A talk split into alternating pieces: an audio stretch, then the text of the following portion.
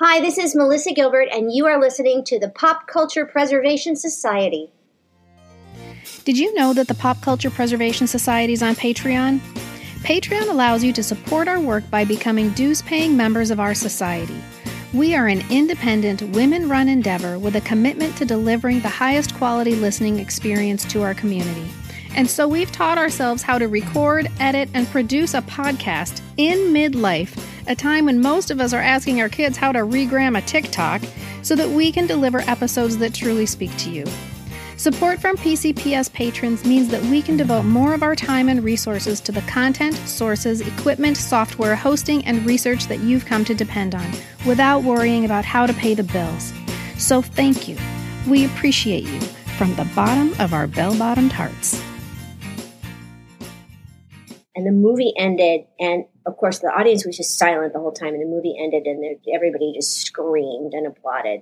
And I lost it and burst into tears. And collapsed into my mom, who was sobbing. And then I like crawled across her to Anna, and we just like held on to each other sobbing. And then I, I finally got myself together. I could barely even tell the story to, to kind of like greet the rest of the room. And I turned around and Mike was standing there and he was drenched in tears. Oh. And he just kept looking at me and going, I, I've never seen anything like this in my life. Hello world is a song that we're singing. Come on, get happy. A whole lot of loving is what we'll be bringing. We'll make you happy. Welcome to the Pop Culture Preservation Society, the podcast for people born in the big wheel generation who thought a rock was a pet. We believe our Gen X childhoods gave us unforgettable songs, stories, characters, and images. And if we don't talk about them, they'll disappear, like Marshall, Will, and Holly on a routine expedition. And today, we're chatting with our friend Melissa Gilbert about her incredible performance in the 1979 movie The Miracle Worker, as well as getting some fun behind the scenes scoop on Little House. Can she watch that first kiss episode? How it felt introducing her granddaughter to Laura and learning all about her new passion project. I'm Carolyn. I'm Kristen. And I'm Michelle. And we are your pop culture preservationists. That we're singing. Come on, get happy. A whole lot of loving is what we'll be bringing. We'll make you happy. Welcome back to the Pop Culture Preservation Society, Melissa Gilbert. We're so happy to have you. We spoke with you several months ago about your book, Back to the Prairie A Home Remade, A Life Rediscovered, a book that inspired us to go find our inner half pint. So thank you for that. And in that conversation, we stumbled upon a topic that lit a fire under all of us, including you. And that was your role in the 1979 version of The Miracle Worker. And we got off that Zoom with you. And all three of us were like, oh my God, we have to have her back. so thank you. Thank you again for coming back. Oh, thanks for having me. It's always fun to spend time with you ladies. Thank oh, you. Oh, That's gosh, so my nice heart. of you. Thank you. Carolyn, That make sure so you nice. clip that out and we'll Yes, I. clip that out. We'll use it again. And I'll make it my ringtone. That's right. Oh gosh. Okay, so we want to talk to you about how this movie came to be. But first, I need to know something because it turns out that all three of us had this sort of rabid fascination with Helen Keller when we were children. And so we need to know A, did you also have a rabid fascination with Helen Keller? And B, was this a 70s thing? Like how she was like a almost a pop culture hero to us in the 70s. I was not. I was not. I mean, I certainly knew who she was. Um, I don't think I was uh, a fangirl at the time. were. Um, I. I um I, I clearly remember reading about her, and I think you know, for for just women in general, especially young girls, her story, like Laura Ingalls Wilder's story, like Anne, Anne Frank's story, the stories of young women who overcome are incredibly uh, inspiring.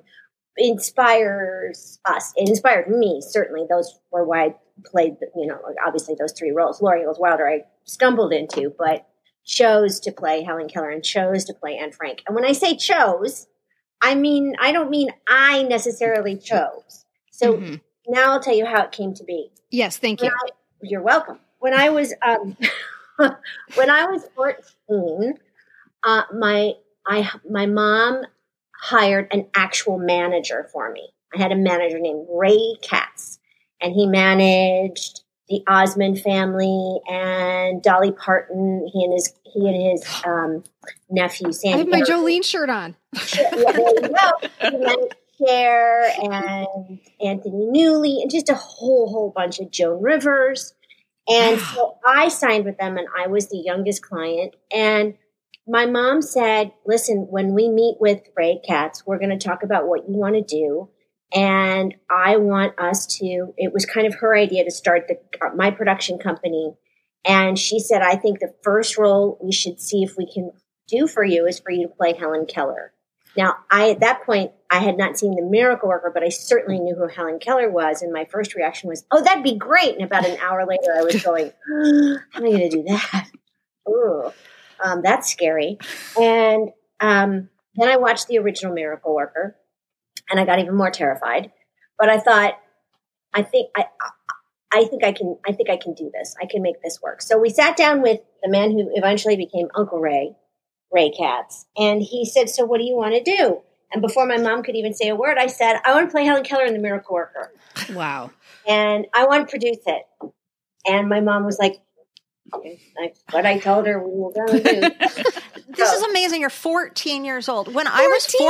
14 years Wow. old, I was probably like, you know, I don't know, concerned with, I don't know, who I was going to not want to skate with at the roller rink or something. Right. Like, you were 14 and you, I love how you just said, I want to produce it and I want to play Helen Keller. That's Yeah. amazing. Yeah, and then ran outside to go roller skating on the paddle tennis court with my friends. Okay, good. Okay, thank you for Yeah. that. Thank you. confused things. I was still, you know, a teenage girl in the 70s.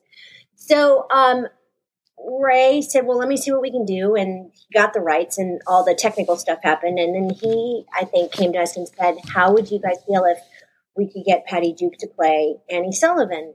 And I said, that, That'd be amazing. Um, scary. It just kept getting scarier and scarier. And then the next thing he said was, I think we should do it as a play first before we do the movie. And I hadn't even been on stage yet. So that was even scarier. So there I was, 14 years old, with my production company, getting ready to produce and star in my first movie and play, and play Helen Keller, opposite Patty Duke, who'd been nominated. and I think she won an Oscar. She won- won. Yeah, she did. Did she win the Tony for it too? She did it on I Broadway. don't I don't think so. I don't. Maybe Anne Bancroft won the Tony. I, I'm oh, not sure, but she definitely got the Oscar. Definitely, Yeah. and she won the Emmy for our version. Okay. So she Right. definitely, I know she was nominated, and I know that Helen Keller actually came to a performance of her version. Oh, wow. Oh, wow. I just got the chills. I Yeah. did too. know. I know. Um, so anyway, we we we decided to to do this thing, and I dove into the best of my ability, trying to figure out a way to to play Helen and do a play. And I was in rehearsals, and I didn't realize you did it as a play also. So you started it as a play, just like Patty Duke did, and Yeah. then adapt. And what Mhm. was it the plan the whole time to adapt that play into a film? yeah. So Okay. the, the play was adap- adapted into this screenplay that we did, and it was basically the same as the original movie, which was the, Okay. ori- which Yeah. was the play. So Paul William Gibson, same, same, same. Okay. Um, we we did the play in Palm Beach at the Royal Poinciana Playhouse, which I don't think exists anymore. And um, and I remember, I mean, there, there's a bunch of stories around rehearsal and all that stuff, and you guys can ask me questions. But I remember there was the one kind of great defining moment for me, and there was a lot of turbulence that got us there. I mean, I on the plane flying to Miami, they pulled my mom aside, or no, the two days before we flew, they pulled my mom aside, the director and Uncle Ray, and said, "She's not, she doesn't get, she hasn't got it. Oh, She's not, no. she's not there yet." My mom took me to her acting teacher, and it was a whole drama. But the end result was my first preview. The director, Paul Aaron, had staged my entrance so that I was entering from center stage, where Annie says, um, some Annie Sullivan says, "Where's Helen?" and someone says, "Well, here comes Helen now." So I entered from center stage, and ran straight down stage to zero, right at the center of the edge of the stage with my arms out. And I did it the first time in front of an audience, and the front three rows stood up to catch me. Oh, my God. This is the greatest thing I have ever felt in my life. Yeah. They're all mine. Right. That immediate, also, you said you'd never been on stage before. So that immediate gratification of being in front of an audience, maybe that's where this all comes from that now you love performing on stage and you have so much in your career. But that's where it started. Yeah, nothing like that's happened to me on stage. I mean, Yeah. I've done some, some awesome, some beautiful plays and really well done stuff, but something about that piece at that time in my life, and then with Anna there, Patty Duke's real name Right. was Anna. Mhm. With Anna there and the incredible cast that we had, and just that whole experience. I, I've I've done a lot of plays, but I've never done a play where every single performance the audience didn't make a sound. Nobody cleared a throat. Wow, Nobody that's unwrapped amazing. Nobody moved. I didn't hear shuffling. I barely. They were barely breathing because it was just so powerful. And what it did for us was, by the time we got to the set to do the movie, we all were seamless and just in the Yeah. pocket. It was just a question of shooting it. Your confidence had to have been so boosted from all the rea- the response you got on stage. I felt super comfortable, super at ease. And believe I mean, I was so nervous before opening night too when we did the play. By the time we got to the movie, it was like, whatever. Yeah. Um, on opening night, I mean, I, I think I probably had IBS for about a week. before Oh, for sure. Yeah. Relatable. Yeah. Couldn't sleep, just a wreck. And after, I mean, I, I made it through the entire performance. And after when we were going to the opening night party, I couldn't go because I my intestines were Oh, God. Yeah. Oh God. Yeah. Relatable. You said Michelle. Like. mhm. yes. And Um, when, when my, um, my godparents were, would say that I had a nutty duty. Oh, that's a soundbite for us. A like duty. It's a good one. Well, okay, so let's talk a little bit about Patty Duke or Anna, as you you know as you call her, because that uh, listeners that is her as Patty Duke's real name. But because we really can't talk about the miracle worker without taking just a bit of time to talk about her, the amazing Patty Duke, who yeah she won the Oscar for Best Supporting Actress at age sixteen for her role of Helen in the 1966 movie. But um, in your book Prairie Tale, which Patty wrote the foreword to, both of you talk about how after being told not to talk about it, she ended up helping you find Helen, basically. Can you tell us about that and also about how you, though, made this role your own? Um, okay, yes. Um, she, she, when we were on the plane, it was when we were on the plane flying to Palm Beach, and she leaned forward and she tapped me on the shoulder and she said, They told me not to talk to you, but that's dumb. Um, is there anything you want to know? Is there anything you're having trouble with? And I, I turned around and I said, Well, there's this and this and this and this and this yeah. and this and this and this and and I'm having a really hard time too at the end finding the right sound for the wah wah, the one line I Mhm. get to say. And she said, "Easy." She said, "You know what they told me?" I said, "I have no idea, but please, God, help me." And she said, "Just say it like you're really, really constipated." It always comes back to poop. Yeah, it it always yeah. comes back to poop. Yeah. But actually, now that I'm thinking of it, the way that, because we all just recently watched The Miracle Worker, you Yeah. nailed it. Yes, you did. hmm And of course, that was just to get the sound that I needed. The emotion behind it was Right. was different. Um, the way actually ultimately um, the the single she was immensely helpful all the time. After that, I mean, we were like two peas in a pod during the rest of the process and getting the play up and doing the performance and then doing the film. Um, but when my the director and producers and my manager and everybody sat my mom down that time and said she's mm, and my mom took me to her acting coach a man named jeff corey who lived in malibu uh, on Point Dume and he had a studio behind his house and i remember i was getting a cold and he gave me milk with acidophilus in it to help my immune Okay. system and it tasted awful and he took me out to his studio and he said, Now, this is going to be unsettling and unnerving. I promise you, you won't be hurt. I promise you, you'll be safe. If you need to stop, just say stop and we'll stop. He said, But you need some kind of sense memory and what you've been doing is not working. What I had been doing was like wearing a blindfold to the dinner table, which Oh, yeah. trying to like kind of figure out something. And so, So, and you're you- talking about trying to act like a, a person who is blind. Is Blind that and what you deaf. mean? And deaf, yeah. Yeah. and okay. deaf. Um, and also, I had gone to a lot of schools, well, a few schools, to observe blind and deaf children. But because of medical advances, it's very rare to. There are no illnesses really left that leave children just blind and deaf without being brain damaged. Also, Helen, that back then it was whatever she got that had settled in Scarlet fever, I think. scarlet fever, wasn't it? yeah. hmm that could do it without brain damage. So she had all of the intellect, but had these deficiencies. There was one little girl at one place who was just blind and deaf. And um, it's so funny, clear as, as as if it were right in front of me. I see her. They put her down at it. They sat her down at a table um, after she had done something that she was supposed to have done to do her favorite thing and they would pour baby powder on the table and she would just smash it in her hands and blow on it and sniff it and feel it on her skin. She loved to play with baby powder was her thing. And I guess, you know, so there's so, she's so was so tactile Mm-hmm. because she lost two senses, so everything else is heightened. So just the baby powder made her so happy. And I remember watching her, just the joy with the baby powder. And I used that later with the Mhm. dirt on my face when I Mm-hmm. discovered language. That was her. When you were describing it, that's so funny because I I immediately saw that scene in my mind. Like, that's exactly what she did. She patted her hands on the table, pat, pat, pat, pat, pat. She brought it to her nose. She sniffed it up. She put it on her face.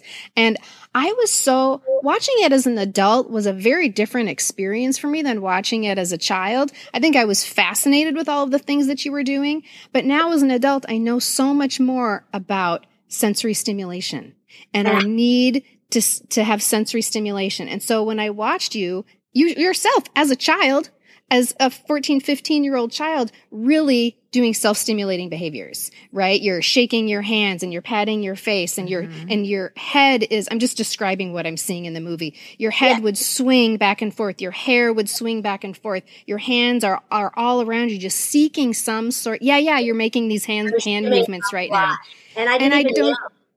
Oh my God, really? I now I I know exactly what that is. You I, nailed it. I do. I now because I've played the parent of um, a children on this parent many times. Parent of children on the spectrum, uh, either severely autistic or mildly autistic or somewhere in between. And so I've and and had in my research definitely learned what it was, and I had no idea that that's what I was sort of doing with it. That was almost So that instinctual. wasn't That was almost like on a that was like a yeah. Yeah, like, that your was an brain instinctual almost. thing at 14 years old. You kind of were putting it all together in a way that was really Yeah. authentic. Yeah. There was just I, I well let me I'll explain where that came from Okay. too. Yeah, Jeff. We have to go back to Jeff. Yeah. Jeff took me out to the studio and he blindfolded me and he put earplugs in my ears and he turned off all the lights. And then he had me walk around the room and find my way around the room. And then he started moving things and had me do it again. And then he Hmm. started throwing things in my way. And I never got scared, but it definitely changed so much more for me that you know one of the major things that came out of that was the realization for Helen that moving forward is always scary. So she's always got one hand back.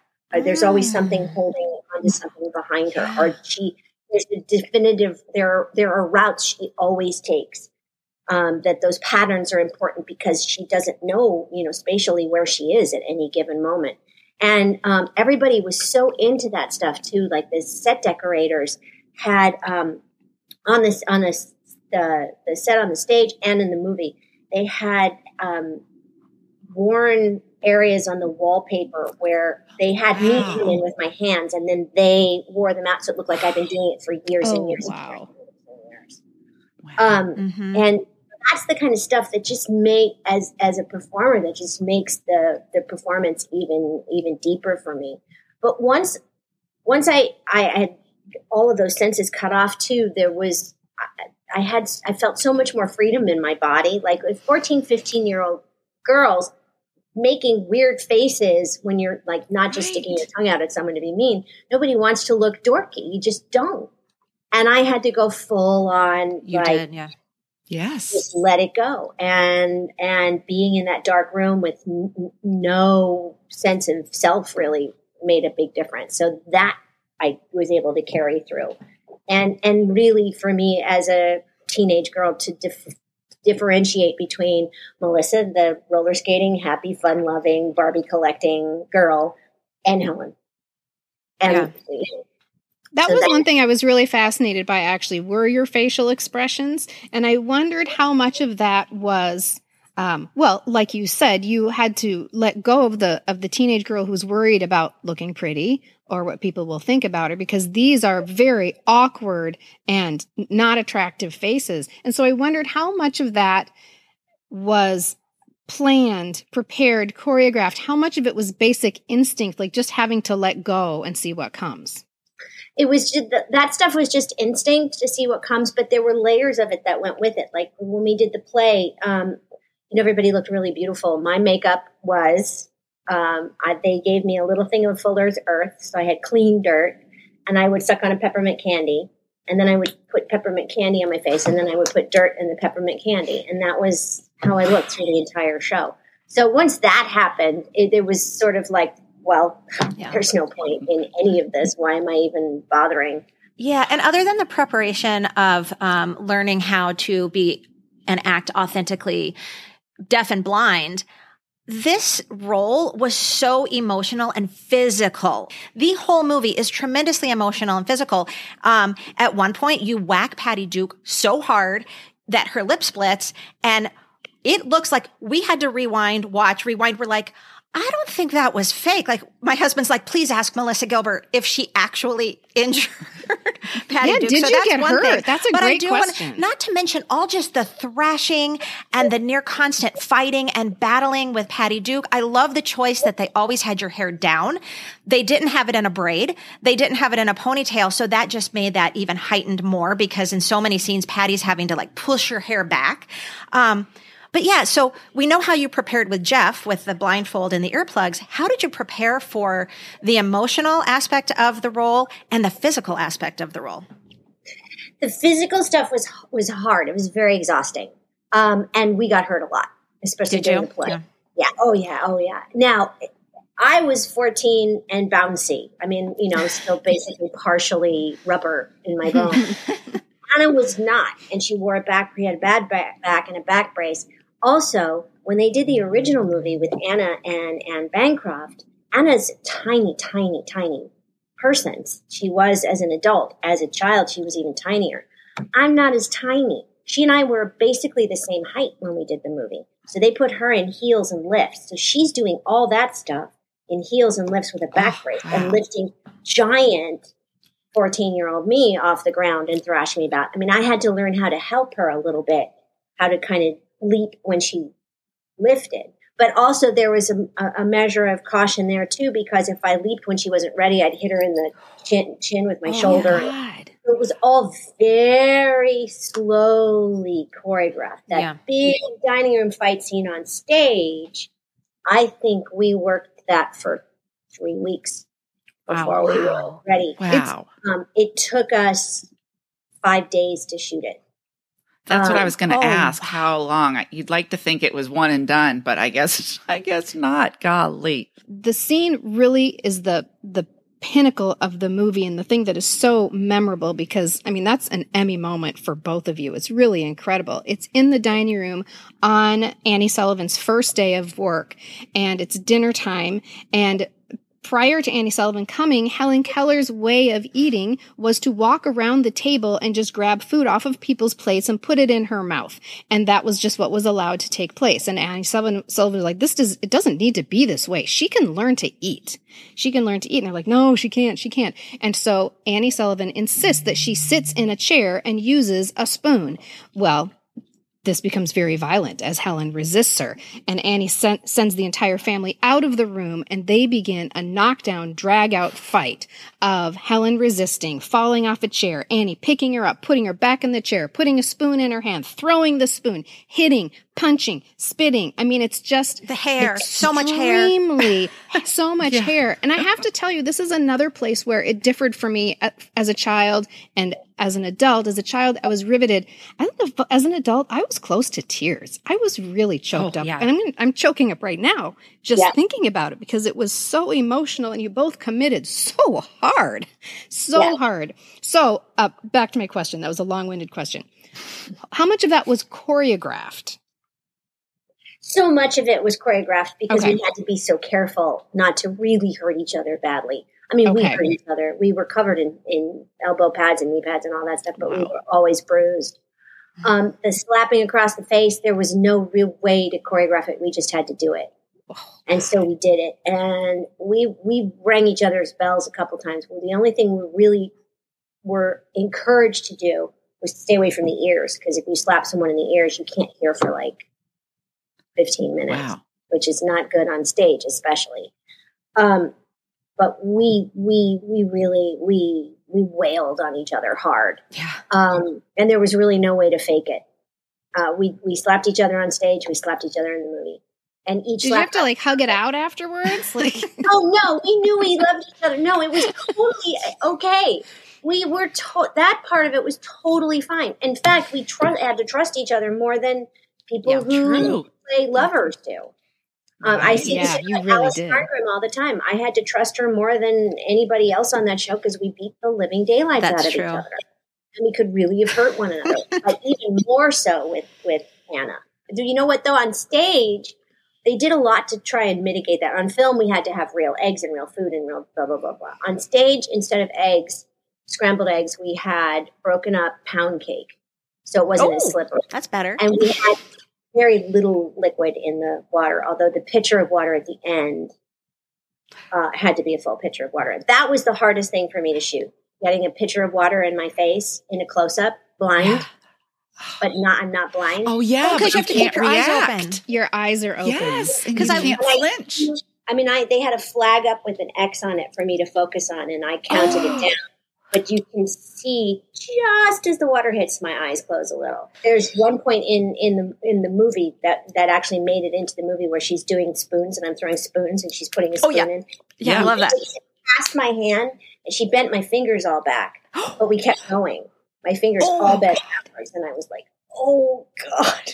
I could could hardly grab the next spoons, but she kept kept them going, kept them going, kept them going. And then once we cut, every you know, after every shot during that whole fight scene, we cut, and everybody go, "Okay, is everyone all right?" Uh, the AD would say, Yeah, "Everybody okay?" yeah. And every time, I mean, sometimes we'd be laying on the ground, going, "Give us two minutes. We just got to catch our breath, but we're okay." Yeah, But- right. This is So- so, so intense. did you- It's like so in- intense just hearing about it. In the opening scene, back to my um, mine and my husband's um, big burning question. In the opening scene where you take the doll and you whack her, did you actually split her lip, or was that really just fake blood and No, everything? that's makeup. But I did hit her with the doll, but they had a spongy head doll, but it still hurt like hell. And Okay, she good. Thank God. said, Oh my God. said, "Don't spare it, and don't try not to hit the ear." So I kind of hit her here, so to Yeah. try and avoid her ear. Mhm. Wow, you wailed on her with that doll, man. In fact, when Yeah, we were watching it the other night, it was one of those moments that both of us were like, "Oh, I know. I actually, I think I have to watch the movie again, but I think I knocked one of her teeth out. Yeah, Yes, you do. you do. You do. Yeah. yeah, she- you knock her tooth out." hmm It's And so I'm- much to ask of such a young girl. I'm just, I was so enthralled with watching you in that movie because I couldn't, I, I, it's just amazing what you were able to call upon at such a young age. Yeah, Well, let's not forget by now you've been fi- you've been on, on Little House for five years. So Melissa's been through fires and blizzards and wolf attacks. Uh, so my many goodness, blizzards. so many blizzards. true. Dead baby she brother. was hardy, Kristen. By then, Yes, that's true. that's Oh, right. God. The dead. Oh my god, Oh, that that's That my maybe, favorite. I mean, Maybe she caused that to happen. I'm not sure if by five years in, had you already been kidnapped and because the best friend got drowned, and then you're in the apple cellar. Oh my goodness. Oh, I think I And then did. let's not even talk about Bunny. I mean, I think. Oh, Oh, yeah. I think I was in the apple cellar, cellar by then, and Bunny had died. Yeah, it- I've been Oh through. my I god. stuff at that point. So Helen Keller just seemed to like a the next step in you know. being- Oh my god. Okay. easy peasy. Okay, side side note, but I just because I have you here, I just have to say the expression on when we did our Little House episode, gosh, way back, you guys, that was like a year and a half ago. Mm-hmm. And we were talking about our favorite episodes. And one of mine is one of the bunny ones, but it's not, it's, it's the bunny. And it's not the one where Bunny dies because why would that be my favorite episode? But I was going back and rewatching all of those. Your little express, when you hear those gunshots and then your little expression, I mean, my goodness. I just can't imagine right telling, now. at the time, you're probably what, 12? 11, 12? Telling, okay, Well- now listen, you're going to hear a gunshot, which means Pa just killed your beloved husband and action.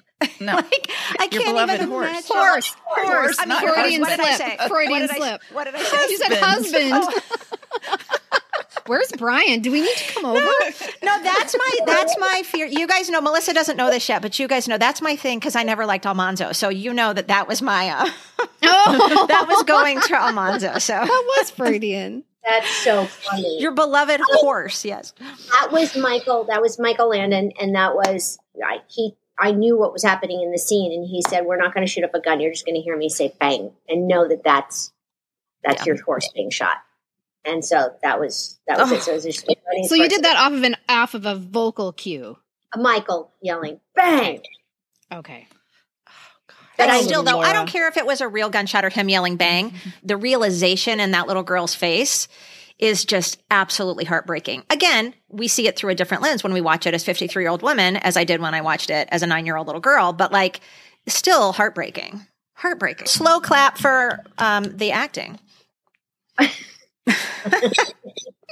when we watched when we watched Little House now because Tim still if it's on it's on. If he scrolls through Cutie. channels and Little House is on it's on. Um, and so I'll sit down with him and when those moments happen it's so funny because now as a, as an adult as a grandma I look at it and think oh, poor little girl. Poor sweet it's not even me it's Laura first of all who's weird and Yeah. crazy. And then I think oh that poor little thing. I feel so bad You're parenting your inner half pint. I am I'm self parenting Yeah. Well, and I think that um, that's interesting because watching The Miracle Worker again as an adult, you know, I could relate to the mom in this in the movie a lot more obviously than I would have as a kid, and just feeling that ache for Katie and um, you know, and the father and that dynamic. It had a whole different perspective, which is such a gift with this podcast is getting to go back and re-watch some things like your movie or even Little House on the Prairie. And we have a different lens to see that in. Mhm. Yeah. Yeah, it is fun. Yeah, yeah. And then Helen's go-to symbol when she was in distress was mother. But right. That was the Yes. only sign she had. Yeah. That was the Right. only That was one. the only sign. That was the only. That was the only. Mhm. only. She had no other. She was other, everything else was just grab it or push it away or. This was mm-hmm. mother. Right.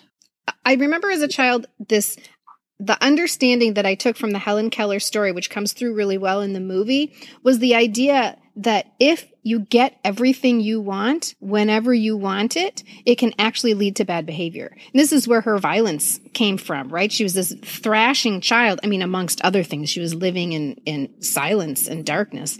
Um, and she's scared and she can't communicate. But the fact that they, they allowed her, she wants the food off my plate and they let her grab it, that that she wasn't allowed to um, to have control over herself. She didn't learn how to have control over herself because they let her have everything that she needed, and that was a life lesson for me as a child. when we were talking about you said you watch um, little house with timmy or sometimes you're like wow that's laura. You had you did have something on instagram i don't know a month or so ago where your granddaughter was watching and you were braiding her hair. Oh, and i just want you to God, that tell us what that moment was like. And i want to know did she love it? Okay, first of all, I had gone to some nostalgia event in LA and she came with. And so she heard a lot of Little House on the Prairie talk and met the whole cast that was at this thing. And so she spent the night with me. I was staying at my mom's. And the next morning she woke up and she said, Granny Mel, can we watch Little House on the Prairie? And I said, sure, Lulu, let's do it. And so I put on, I didn't put on the, the first two hour movie because I didn't want to bite off more than she could chew. So I put on Country Girls first. Oh, I love was the that. first, Perfect. it was the first episode. yeah It it was is that's one of my favorites yeah yeah, Country Girls. So I put that on for her. And it, when it was over, she said, more? And I said, okay, Lulu, we put on another one. Now my mom is asleep. We've gotten up at set, it's like seven o'clock in the morning. So about four hours later, she's now watching her fourth Little House on the Prairie episode. and she says, Granny Mel, can you put my hair in pigtails like Laura? Oh, she asked. Yeah. So I take this huge deep breath and I start braiding her hair. And just at that moment, my mother comes out and my mother falls apart. What am I I'm falling apart. I have Oh my goosebumps gosh. all. oh. Little House is on and you're, I you're can't. And she I ran. know. I can't, and I'm not even And your she- mom. Then she came back out and she took that picture that I posted. Oh, So Oh, sweet. What a So, full so I circle guess I guess Lulu liked it. She loved it. She watched. She watched. It was on for eight hours. Like the Did whole she? thing. Was she Uttering able? and doing- Was she able to make that connection that this Oh, is yeah, Granny no. Mel? She's definitely old enough now. When she was little, she watched it for the very, very, very first time. I think she was four or five. She, um, she was all about. She couldn't even say Laura. She called her Rolla. she loves Rolla, and she has a Rolla doll, and she has a wagon, and she has ponies, and she has like this whole thing from the Queen's Treasures, which is a really cute company. They make they're Oh. so cute.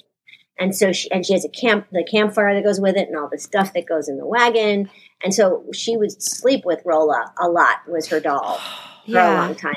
Now she has watched the show and she's, she's Because you had She's down. boys, so it hits differently when you have granddaughters. Because your boys, I'm sure, were like, Yeah. whatever.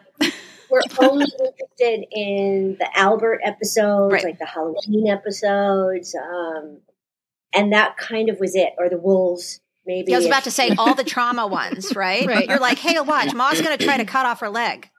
Come yeah, watch this one. they didn't really care about that. Um, they mostly liked, you know, like Werewolf of Walnut Grove, and Yeah, Yeah.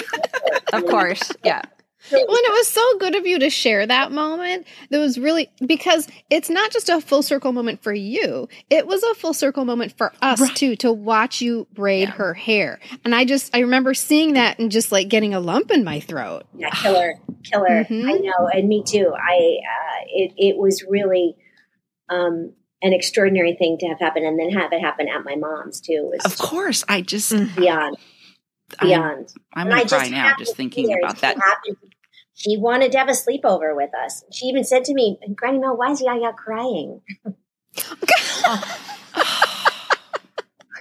Gosh, So cute. That is so Okay, Someday we're going to go back to know. Miracle Worker for uh, a little Okay. bit before we play a fun game with you. And I have a Okay. question. So, Melissa, you've done countless TV shows, movies, plays. How does this role of Helen Keller rank for you in your, you know, entire, um, basically career? I don't want to say I peaked at 14 because that's just too depressing. but I peaked at 14. It was good I- work. I feel like that was in it, it because it was such an incredible experience my first time on stage and playing that role and and being able to play it the way I did and just the confluence of all the things that were brought in to help me do that from my relationship with Anna to Paul Aaron the director to Jeff Corey and my mom and my brother who was there annoying the hell out of me the whole time. And like just and my my baby sister was there just and my grandmother was there. And it just that whole experience and then the movie and then having it do as well as it did and and and being nominated for an Emmy and having the movie win and having Anna win. And um it just it was it was it, the totality of the experience is something I'll never have again and it really it really solidified my desire to continue in this business and be uh, an actor and a producer and continue to tell stories and so it will always be that that it catapulted me forward in so many ways. Wow. Um, Oh. And I, you know, I'm nowhere near retiring, and I'm sure there's a lot of really cool, fun stuff ahead. But that just, not just the role, but the experience of it was life changing. I was going to say life changing, and I'm sure things you learned on that set, not only things like acting techniques, but how to walk through life. You learned while you were filming that, and I think that's that's pretty incredible. How I that just- must have been. I just remembered we had a screening of it that we hadn't seen it finished yet. And we had a cast and crew screening. It was the same crew that did Little House on the Prairie. We just rolled everyone right over in hiatus and they all shot it. Um, and Mike Landon came and I hadn't seen the movie yet. And I was sitting next to him and my or I was maybe between my grandfather and my mother, and Mike was there, and Anna was there, and the movie ended, and of course the audience was just silent the whole time, and the movie ended, and everybody just screamed and applauded, and I lost it, and burst into tears, and collapsed into my mom, who was sobbing, and then I like crawled across her to Anna, and we just like held on to each other sobbing. And then I, I finally got myself together. I can barely even tell the story to, to kind of like greet the rest of the room. And I turned around and Mike was standing there and he was drenched in tears. And he just kept looking at me and going, I, I've never seen anything like this in my life. I cannot get over this. Okay, you just made me cry.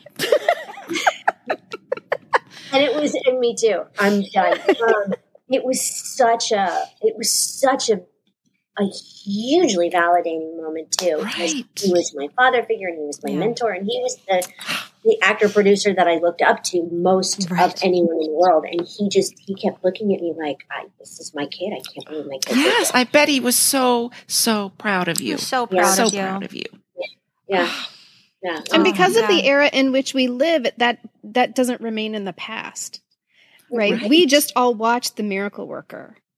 And everybody can can still benefit from this movie. Oh, without a doubt. I actually think that that probably I'm going to Los Angeles.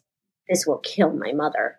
I'm going to Los Angeles to be with my mother for Christmas. But if I show Lulabelle, my granddaughter, the miracle worker, in my mother's living room, you're gonna have to take her out on the stretcher. Yeah. She won't be able to take it.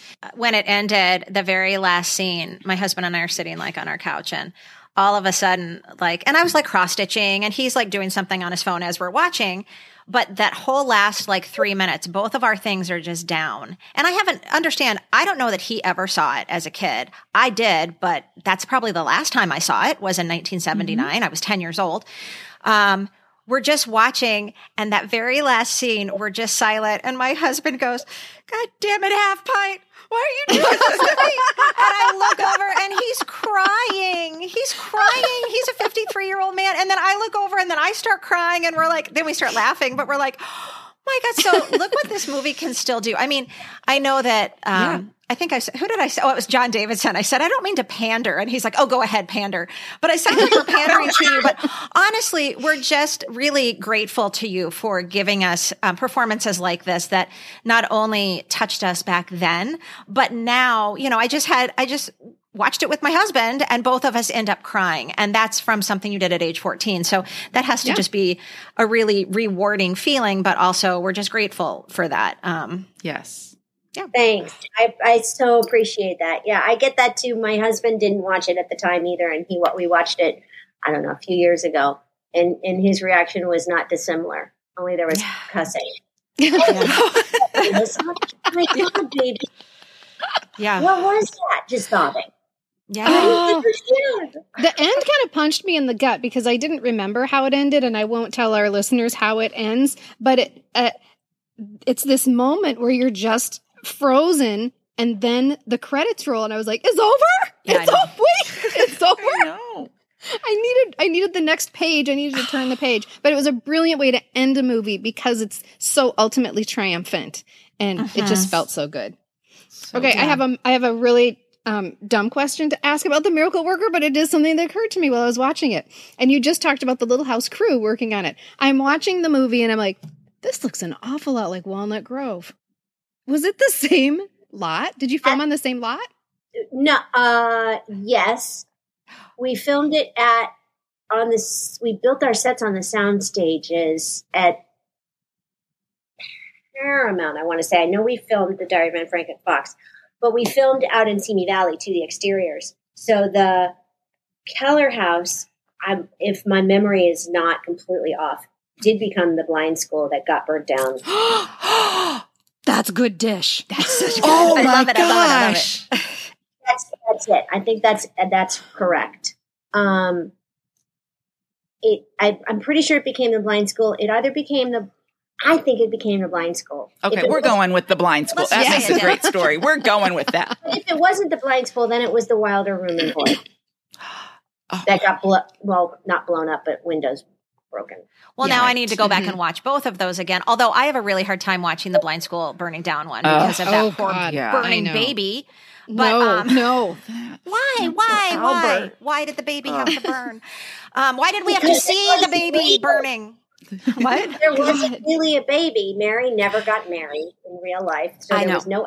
There was no. Oh, baby. that's helpful. Thank It you. is helpful, but it doesn't Oh. matter to have to see Mrs. Garvey up there with the baby and she's screaming Oh, in the window. In the window. There's, there's, yeah, there's nothing traumatic about that for a little, you know, 11, 12 year old girl watching it. Um, Hersha Parady shows up at these little house cast reunion things with a baby. oh, we watched one of them. We watched one, and she was so funny. This was way before we talked to you. Uh, it was during COVID. You guys were doing some of those fundraising things. my God, And we that's watched one. I thought that was the best thing ever. That she's like, "I'm alive. I'm alive." and the baby's still not real. I know. Oh my gosh. Okay, then I have before we move into our fun game, um, because you knew we'd have a fun game, didn't you? Of course, we need to talk about Modern Prairie. Can you Yay. tell our listeners about Modern Prairie? Modern Prairie is, um, well, technically, technically, it's a lifestyle line, but it's more than that. It's really a place where women over 40, 45 can gather to share ideas, thoughts, um, to talk about what we're going through in our lives, the changes, whether they be physical, emotional, because we go through so much at this age. It's it's kids are leaving, they're moving away. What do we do? Am I in the right job? Um, um, then also I, I wanted to create a place where we could celebrate who we are at this age, as opposed to like the, it seemed to me like we were being pigeonholed into two categories as we age. We're either really cute old ladies or we're really mean old ladies. Yeah. There's nothing in between. What about powerful, intelligent, wise Mhm. women That's in this country? We're the. I, I mean, you go to other countries, they revere people as they get older. The older you get, the wiser you get. Same thing here. It should be that way, but it's not, and especially with women. So I wanted to create a place and a space where we could celebrate becoming these incredibly golden, wonderful, extraordinary people that we are, who have earned their opinions, who are comfortable in their skin, maybe not all the time. Um, and to, to share our favorite things and our favorite ideas, and even as trivial as our favorite recipes. Um, so it's now growing and growing and growing. Um, we do like to call ourselves the anti goop. We're very not exclusive. Oh my god. We are That's not fantastic. fancy in any way, shape, or form. Um, and we've had some really interesting conversations and um, webinars, not necessarily webinars, but they're, they're more chats. We have a wonderful life coach we work with named Christine Semple, and she and my best friend Sandy Peckinpah and I did. Um, we asked our community what topics they wanted to talk about the most, and the number one was uh, grieving, loss, and recovery from that. Wow. Oh my goodness. Wow. And so we've done we've done two seminars or webinars on that. Um, we have one uh, coming up. On, we did one on how to get unstuck for people who feel Mm. stuck in their lives, which a Mhm. lot of us do, Sure. especially when everything changes and we're like, well, now what? So if you sign up for our community, we have all sorts of exclusives and offers and stuff to join these things. And now we've launched products. So we we have lots of different products by made by all all made by women, extraordinary women from all over the country. We have more stuff coming out for holiday, and we actually designed an exclusive mug called Mornings with Melissa, with this wonderful company called Crazy Cat Lady Ceramics. These two extraordinarily talented artists, and we did it as an experiment to see how it would go. They sold out in 24 hours. Oh. I bet. Wow. Those were so cute, those mugs. they're really sweet. We're starting to figure out, you know, what our community wants, and um, um, it's it's really great. And we're working with some amazing organizations too. We have one, uh, we have a, an exclusive candle coming out that's going to be in a um, a stoneware container in a color, a special custom color called Prairie Snow. That is created by Rowe Pottery in Wisconsin. It's a woman-owned company, and the candles are being filled by a company in Illinois called Bright Endeavors, which takes young single mothers who are struggling and gives them a career and a path and teaches them how to exist in the workplace, teaches them how to make candles, teaches them how to fill out resumes, gets them on their feet so they're able to work and balance being a single mother. So they're doing our candles, they're pouring candles in our containers. Will those be available before Christmas? Yes, they will. How do people find Modern Prairie? Where should they look for it? You should thank you. You're so good at this. I am so www.modernprairie.com. And You we will put the a link in our show notes to that and in our weekly um, reader this newsletter. week. Yeah. Yeah. Awesome. Awesome.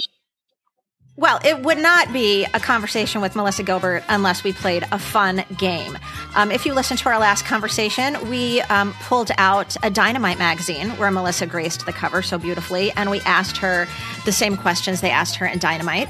But today we thought we would do a little Gen X lightning round, and we're going to ask Melissa some of the questions that um, are questions we would ask any of our listeners. Because let's not forget, even though Melissa was someone that completely defined our Gen X childhoods and all our listeners because we watched her on TV. Let's not forget she was also a Gen X teenage girl and a Gen X, a Gen X girl crushing on probably the same people we were or watching the same television shows we were. So this is going to kind of be a stars they're just like us type thing. so we're just going to try to ask you some questions that we came up with. So I'll start first, and I would like to know, Melissa, if you could be one Charlie's Angel, which one would you want to be?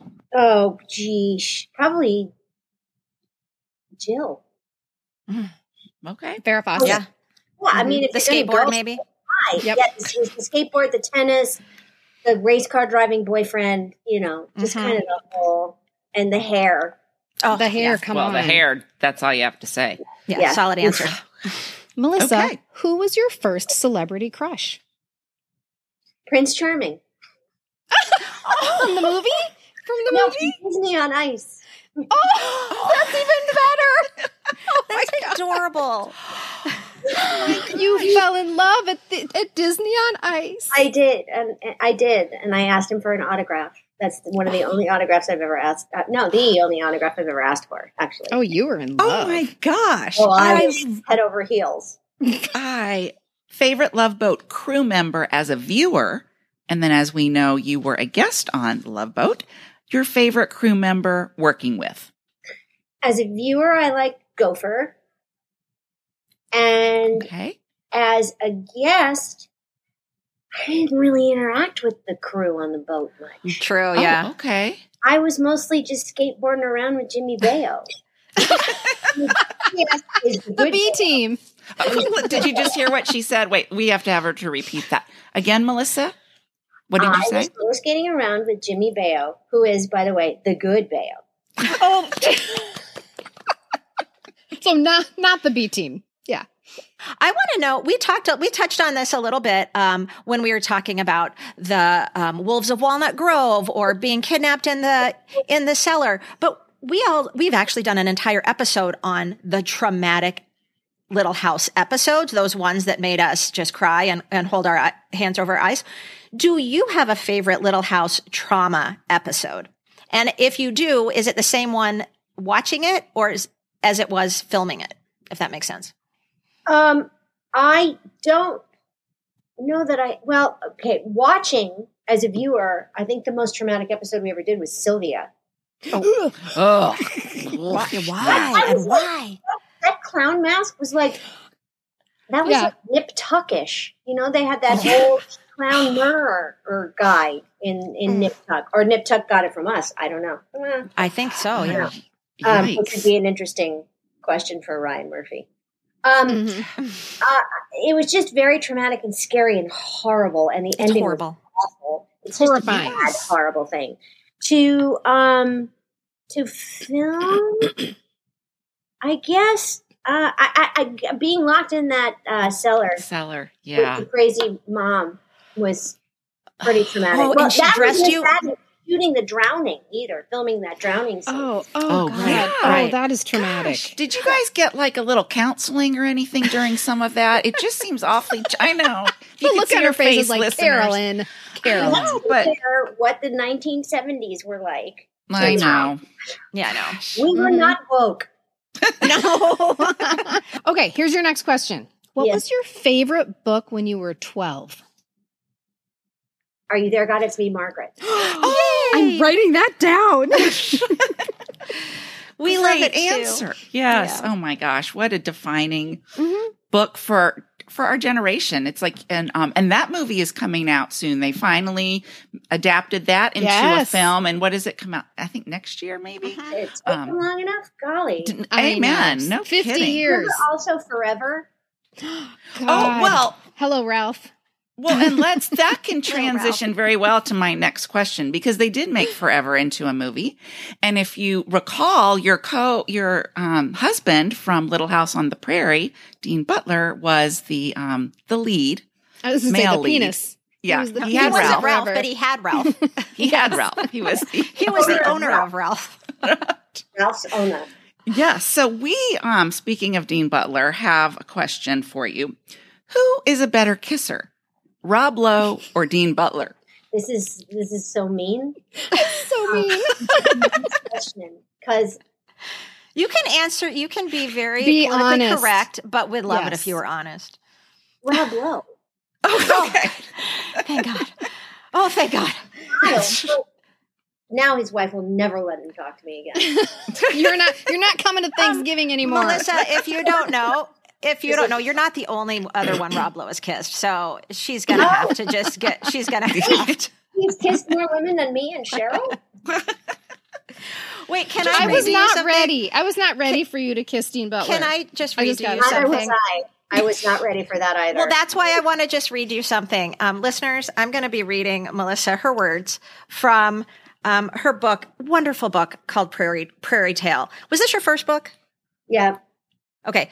You guys, so good. I remember when I got this book, I devoured it in like one weekend because it's written so well. But anyway, when we came up with this question, I had to flip through because I thought I remembered that the way you wrote it was so funny. She says this in the book Prairie Tale. On the first day I opened a script and saw the name Almanzo Wilder among the characters, I got a sick feeling in my stomach that didn't go away for the next two seasons. The nausea was all nerves. I knew I was going to have to show affection, kiss, and at some point go to bed with a guy when in real life I was a knock kneed, flat chested 15 year old who looked 13, still wore rubber bands and a retainer in her mouth, and had never gone out with, kissed, or even held hands with a boy. And suddenly I was supposed to get it on prairie style. I just Michael would love to know- Landon. get it on Come. But wait, wait, wait, wait. It goes on because then she's um she's talking about Melissa's talking about how she was excited that maybe it was going to be like um so you know they're going to cast someone who's also 15, 16. But then came Dean's first day of work, and when we finally met, I was hit by a perfect storm of disappointment, fear, anger, and nausea. I So can imagine nausea. what my face looked like. No, I don't want to imagine. It couldn't have been nice. I'd expected the, the producers to cast a contemporary of mine. Instead, they had cast a man! Exclamation point. That's right. Dean was a grown-up man. I looked at him as if he'd risen from Dr. Frankenstein's lab. He was in his twenties. He shaved, drove a car, and lived in his own apartment. Um, Oh my God. I love that so much so because I will tell you. No wonder we were so uncomfortable. I just wasn't. Yeah, I just there was it was way too soon. It's too much. As we say in my family, it's, it's just too many words. I have too many words. Let me describe for you what getting it on prairie style means. Please. You see it all the time on Little House on the Prairie. It's when the adults get into bed and they eat popcorn and they read the Bible. Who's doing it? what are we gonna do? Getting it on prairie. Oh. That's true. Okay, well then I feel better. I feel a little better. Dude, Oh, me I'm writing that down too. Listeners, we should also make sure and let you know that in the book, in like the next two sentences, Melissa tells us all that she and Dean Butler are great friends. Like, and now it's something you can laugh about, right? I think Oh, that's sure. And I don't, you know, I'm, I now, I mean, I, every time I see him, I say, I'm, I can't, I can't believe, God bless you. I, I was, Yeah, it was probably a, that was a two way street there. yes, mm-hmm. a hundred percent. And I, he, it had to have been as awkward for him as it was for me and uncomfortable. And I don't know who talked, no one talked to me about it. So I don't know. But hopefully someone sat him down and said, it's going to be okay. You can be in love with a 15 year old. Well, you write, yeah. and you go on to write in Prairie Tale in detail about that 16th birthday, the kiss, and like your mom was on set and all of these people and how uncomfortable it was. And I have to wonder, can you ever go back and watch that episode or do you just stay away from that one? Oh. Listeners, Your face the is so face she's good. making was like she literally just drank sour milk. So we know the She answer does to not that. watch Okay. that I don't want to watch Somebody it just either. farted in the room. If it makes you feel better, I don't want to watch it either. okay, we're gonna we have just one more question just to round out this little game, and it's gonna be an easy one for you. What was your favorite roller skating song? Boogie Wonderland. yes. So good. We love that one. You hear a song like Boogie Wonderland and you want to do that roller discoing, don't you? I had Well, speak- whole, I had an outfit. My mom Oh, God bless you. Christmas one year under the my mom, sorry, Santa Claus. Under the Oh. tree. There were brand new skates. I had light up wristbands and wrist guards that went over my wrist my my the bands went over the wrist guards. I had a raspberry spandex pants Oh and God. raspberry spandex things that went over my skates and raspberry tube top and a raspberry stretch belt you know with the with the plastic rose on it That- Oh. I was thinking of the sequiny, the sequiny one, but yeah, I think I can picture yeah and then i had a sequin headband the headband. Of course, you did. Oh, You gotta keep your hair out of your eyes. Yeah. Oh, thank Oh, you so much, Melissa. Thank you, thank you, thank you. So a fun. Joy. My face hurts from smiling. I know. I know. Thank you so Thank you so. Thank You're you. best. You're You're the such a good sport. this I know. fun. it's always fun Oh, Aw, thank, thank you. you. Well, thank you. We just appreciate your support so much and your willingness to come on and chat with us because we know you're so busy. We feel like um, that we can call you a friend, and that means a lot to us. Thank you. same same and thank you so much you actually gave me a break from today's laundry day Oh, you're Oh. welcome. Okay, well, you're welcome. Yes, that's right. all right ladies take good care happy holidays coming up Thank you. yes, you as well.